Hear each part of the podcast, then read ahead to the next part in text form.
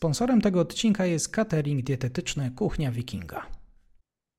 Dzień dobry Państwu, dzień dobry wszystkim słuchaczom. Dzisiaj e, raport z frontu, również informacje z świata dyplomacji, wielkiej polityki, oczywiście dotyczące Ukrainy. Po drugiej stronie Marek Kozubel. Marku, dzień dobry.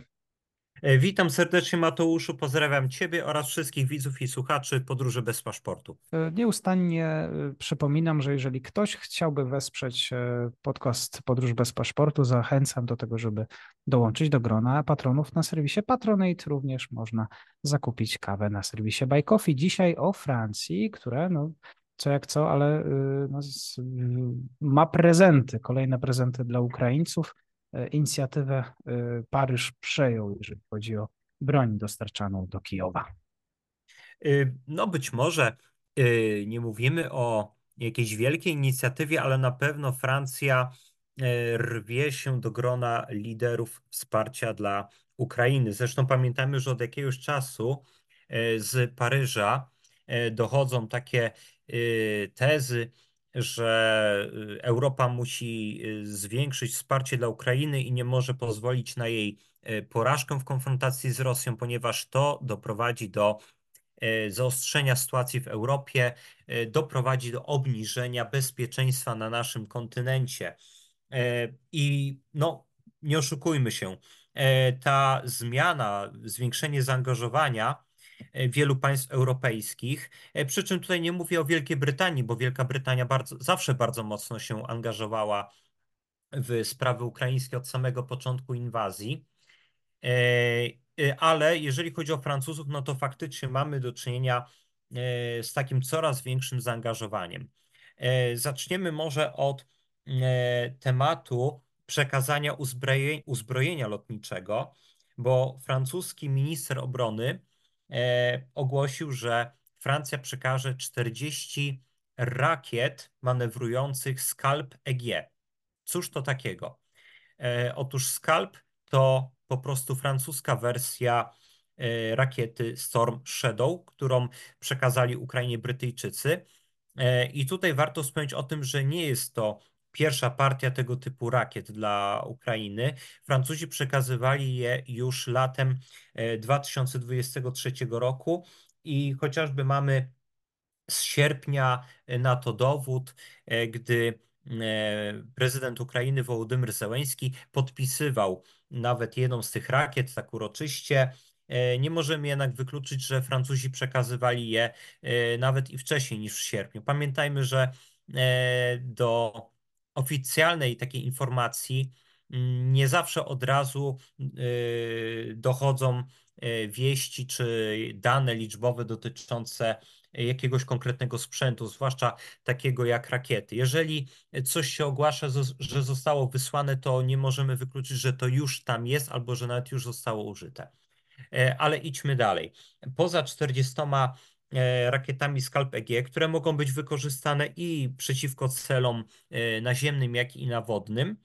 E, również Francuzi chcą zacząć przekazywać Ukrainie bomby lotnicze AASM. Cóż to takiego? No, są to takie dość fajne bomby, które odpowiadają troszeczkę swoim przeznaczeniem oraz zastosowaniem E, temu, co przekazują Amerykanie Ukraińcom, czyli e, bomby lotnicze e, Jadamer. I AASM będą przekazywane według deklaracji francuskich w liczbie średnio około 50 bomb miesięcznie. Czyli może to oznaczać, że Francuzi przekażą w trakcie tego roku kalendarzowego około 600 bomb. E, I jest to bardzo duża liczba.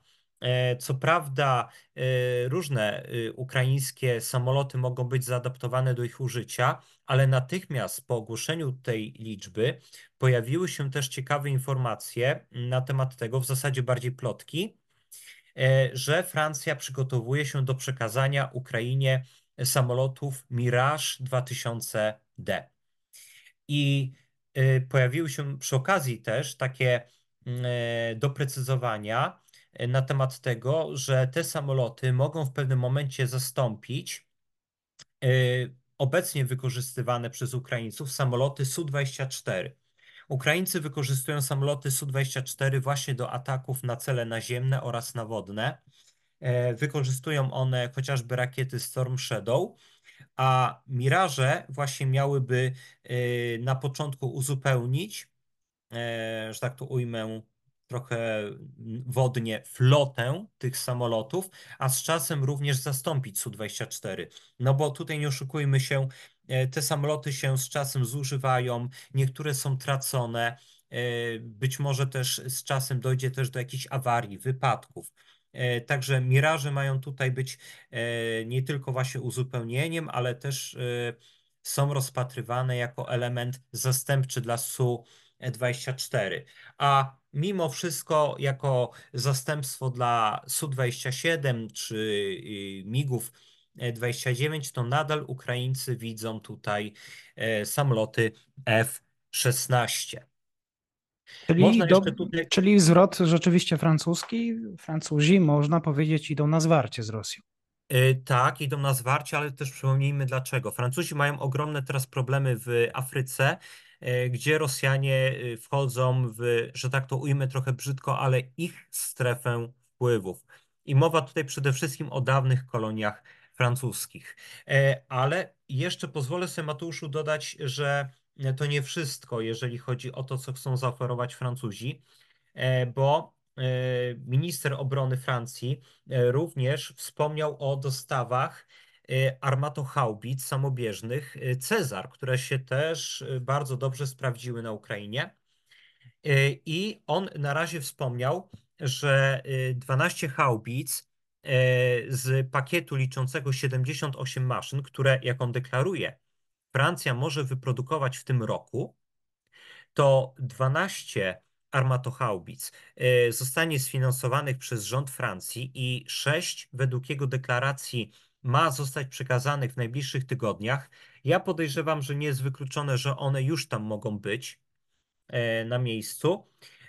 6 e, zostało opłaconych przez samych Ukraińców, a pozostałe 60 minister Le Cornu ma nadzieję, że zostanie sfinansowanych przez e, innych członków Unii Europejskiej, a być może, że zostanie to sfinansowane z jakiegoś e, unijnego funduszu e, wsparcia dla Ukrainy. Ale co jest bardzo ciekawe w tej deklaracji, przede wszystkim zwróćmy uwagę na dość potężną liczbę. Nawet jeżeli przyjmiemy, że tych sześć armatochaubic, które mają być niedługo przekazane, albo być może już tam są, E, weźmy pod uwagę to, że one zostały prawdopodobnie wyprodukowane w ubiegłym roku kalendarzowym, to mimo wszystko e, Francuzi będą chcieli spróbować wyprodukować jeszcze 72 kolejne armatochaubice w roku 2024. To jest naprawdę dość spory skok, jeżeli chodzi o e, liczbę wyprodukowanych maszyn i też jestem ciekaw, czy za tym też pójdą na przykład jakieś też dodatkowe rezerwowe lufy na wymianę tych zużytych. E, także widzimy, że e, Francja tutaj zaczyna rozkręcać swój też przemysł zbrojeniowy i to dość solidnie. E, warto też wspomnieć o tym, że Francuzi chcą zwiększyć o 1000 sztuk miesięcznie dostawy pocisków artyleryjskich kalibru 155 mm dla Ukrainy. Co prawda, łącznie będzie to na razie miesięcznie 3000 pocisków, więc niedużo. Tyle mniej więcej średnio Ukraińcy wystrzeliwują e, w ciągu doby. E, tutaj mowa oczywiście o pociskach wszelkich kalibrów. E, no, ale mimo wszystko jest to jakieś takie w miarę wsparcie i możemy też podejrzewać, że z czasem Francuzi będą jeszcze bardziej zwiększać produkcję pocisków artyleryjskich, więc no, pytanie. Nie możemy wykluczać, że te dostawy nie zamkną się tylko na 3000 pocisków miesięcznie. A pamiętajmy też o tym, że również i inne kraje Unii Europejskiej też wzmacniają, zwiększają swoją produkcję, e, nie tylko zresztą amunicji, i też co jakiś czas deklarują e, kolejne pakiety wsparcia. No tutaj chociażby możemy wspomnieć o kraju może niezbyt u nas popularnym, ale jednak e, też zwiększającym swoje wsparcie dla Ukrainy, czyli o Niemcach. No tutaj może o hełmach nie będę wspominać, bo y, pamiętamy, że w roku 2022, czyli w pierwszym roku wojny, to wręcz z tych chyba 3000, mowa chyba było o hełmach w liczbie 3000 i te opóźnienia w ich dostawie to stały się wręcz obiektem kpin. No ale teraz Niemcy obiecali w pakiecie wsparcia, jednym z nowszych, chociażby 15 kolejnych 15 kolejnych gepardów, czyli pojazdów obrony przeciwlotniczej. No, mowa o artylerii przeciwlotniczej w zasadzie i wiemy, że one się świetnie sprawdzają w zwalczaniu dronów kamikadze Shahed, które Rosjanie otrzymują od Iranu, ale też i produkują na własnym podwórku pod nazwą Gierań.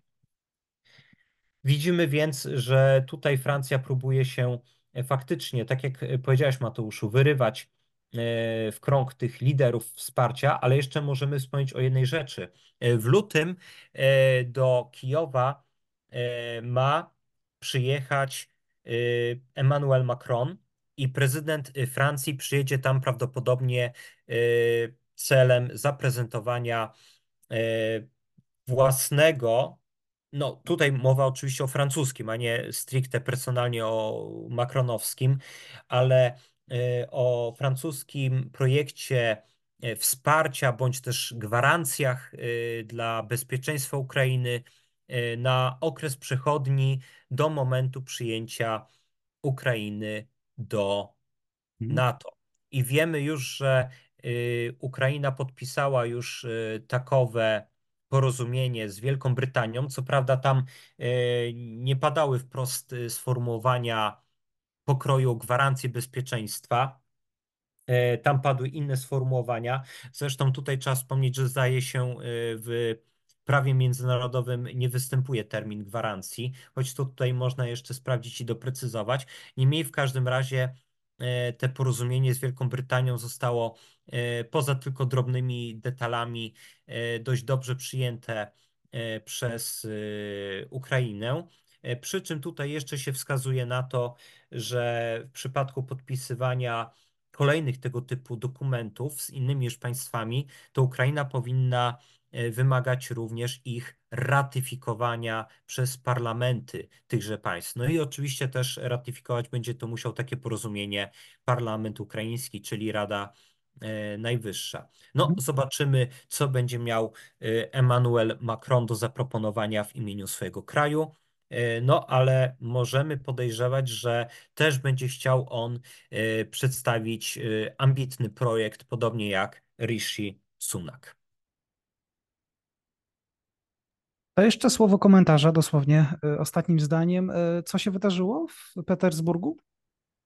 W Petersburgu doszło do nalotu przynajmniej trzech dronów, e, które przeleciały przez e, kilka rosyjskich obwodów. Mowa tutaj o jednostkach administracyjnych będących odpowiednikami naszych województw.